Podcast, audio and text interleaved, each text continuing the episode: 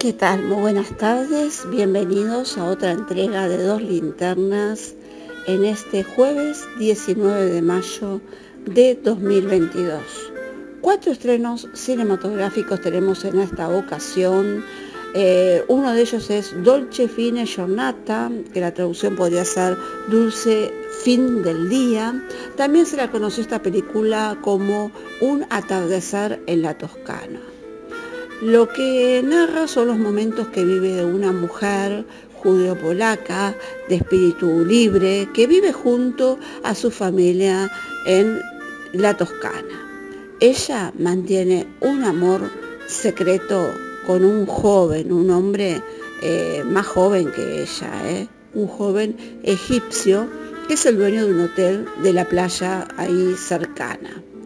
Eh, un hecho atroz sucede en Roma y ella aprovecha cuando le van a dar un premio local, aprovecha hacer un discurso que bueno, va a traer varias críticas eh, a nivel bueno, personal, social y bueno, vamos a ver ahí qué, qué pasa con eh, los pobladores y todas las personas que la escuchan a ella, que bueno, es conocida por eh, haber ganado algún que otro premio.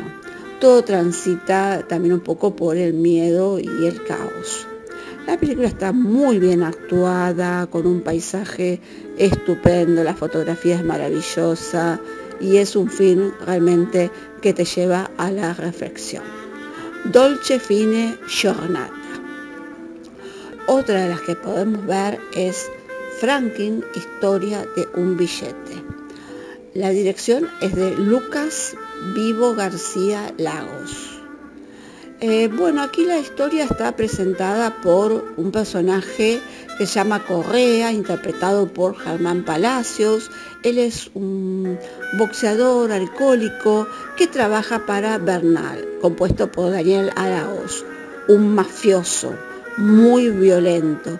Él es el jefe de una eh, dentro de lo que es el narcotráfico, apuestas clandestinas, gana su dinero a través de las prostitutas. Y un día accidentalmente Correa mata a, a un hombre y va preso por tres años. Rosa, que está interpretado por Sofía Gala Castiglione, siempre lo visitó a Correa y nunca lo dejó solo en la, cárcel. Eh, bueno, cuando este sale de la misma, ella lo va a estar esperando y ellos lo que buscan ahora es una segunda oportunidad, eh, quieren hacer una nueva vida y tener otras oportunidades. ¿eh? Ella dejar la, la, prostitución y bueno, él dejar todo lo que, lo que venía haciendo. El problema es que él no tiene dinero y para ello va a tener que recurrir a este hombre eh, Bernal, es decir, a Daniel Arauz, para que le dé... Eh, un dinero para poder irse, pero bueno, él no le va a dar dinero así porque sí. Así que bueno, le pide un, último trabajo en el cual dice que le va a dar una importante suma de dinero. Y a cuenta le da 100 dólares, 100 dólares manchado en sangre, que esto ya es una clave, este billete que va a ir eh, pasando de mano en mano. ¿eh? este billete de 100 dólares bañado en sangre. Ahí ya el director ya te está dando ciertas eh, pautas y ciertas informaciones también. Pero él por otra parte también, eh, por aquel va a necesitar este, cambiar ese billete porque quiere apostar a, un número muy importante que él cree que va a salir porque también está un poco acá la mística de la, de la fe, eh, a él lo persiguen los hermanos Sabatini porque buscan venganza por ese hombre que él mató. Este es un thriller eh, policial con seres violentos, con tráfico de drogas, ladrones, peleas, juegos clandestinos, varios eh, personajes corruptos y seres marginales. bueno, para ver en las mejores salas Franklin, Historia de un billete. También podés ir a ver Asesinos sin memoria. De Martin Campbell, una película interpretada por Liam Neeson. Eh, bueno, aquí él es un sicario, un asesino a sueldo. Y está ahora en serios problemas porque uno de los encargos que tiene es matar a una niña de 13 años. Y él dice, yo no mato niños. ¿eh? Eh, bueno, y ahí las, las, cosas se van a ir complicando. También uno de los personajes que no, no es este, bueno porque bueno, pertenece a una eh, organización em, bastante temible en la zona que es eh, interpretado aquí por Mónica Bellucci. Eh, Vincent, que es aquí el policía del FBI, bueno, busca mm, esta, esta red em, de, estos, ¿no? estos corruptos y también trata de proteger a esta niña de tan solo 13 años. Ahora mm, eh, Alex, que es este mm, el personaje que interpreta Liam Neeson, em, tiene hasta código, no sé, que se anota en el brazo, bueno, parecido a una, a una película de, Nolan que, que, hemos visto hace un tiempito atrás.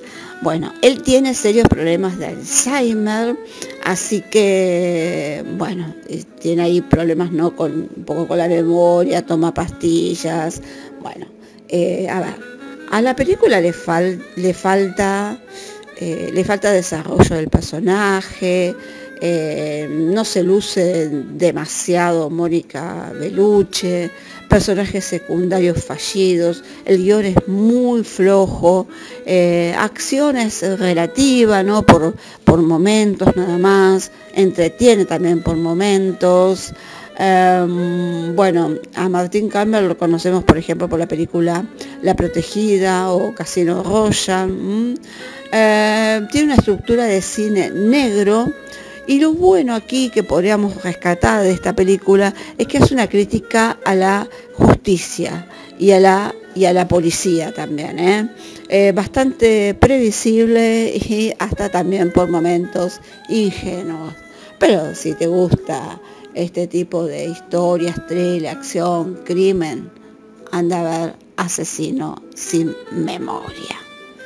Y por último, eh, bueno, tenemos a ver el peso del talento. Aquí eh, trabaja Nicolas Cage. Bueno, que eh, Nicolas Cage, digamos que se burla de sí mismo, porque mm, es como que se, interpreta al mismo, el mismo se, toma el pelo, porque habla acá de un actor que viene en, decadencia y en un momento dado un, un, fans que lo encuentra le ofrece un millón de dólares a cambio de que asista a una fiesta de cumpleaños y también él quiere hacer una, una película con él. Em, este personaje Javi, interpretado aquí por eh, Pedro Pascal, que está eh, maravilloso. ¿eh? bueno, vamos a tener una serie de, enredos, viaje a, España, em, una película muy, muy este, divertida. Em, tiene varias referencias a las películas de Nicolas Cage, el cual se burla de sí mismo. Eh, es una, sátira por, momentos, hay villanos, hay mucha acción. Es una película también que habla de la, de la amistad también, del amor, muy entretenida y divertida. Y aquí veremos una gran química que tiene eh, Nicolas Cage y Pedro Pascal para ver en las mejores salas el peso del talento. Tiene una duración de una hora 47 minutos. La encontrás subtitulada y en español. Acta para mayores de 13 años. Hasta la próxima y anda al cine, ¿eh? No te olvides. Hasta pronto.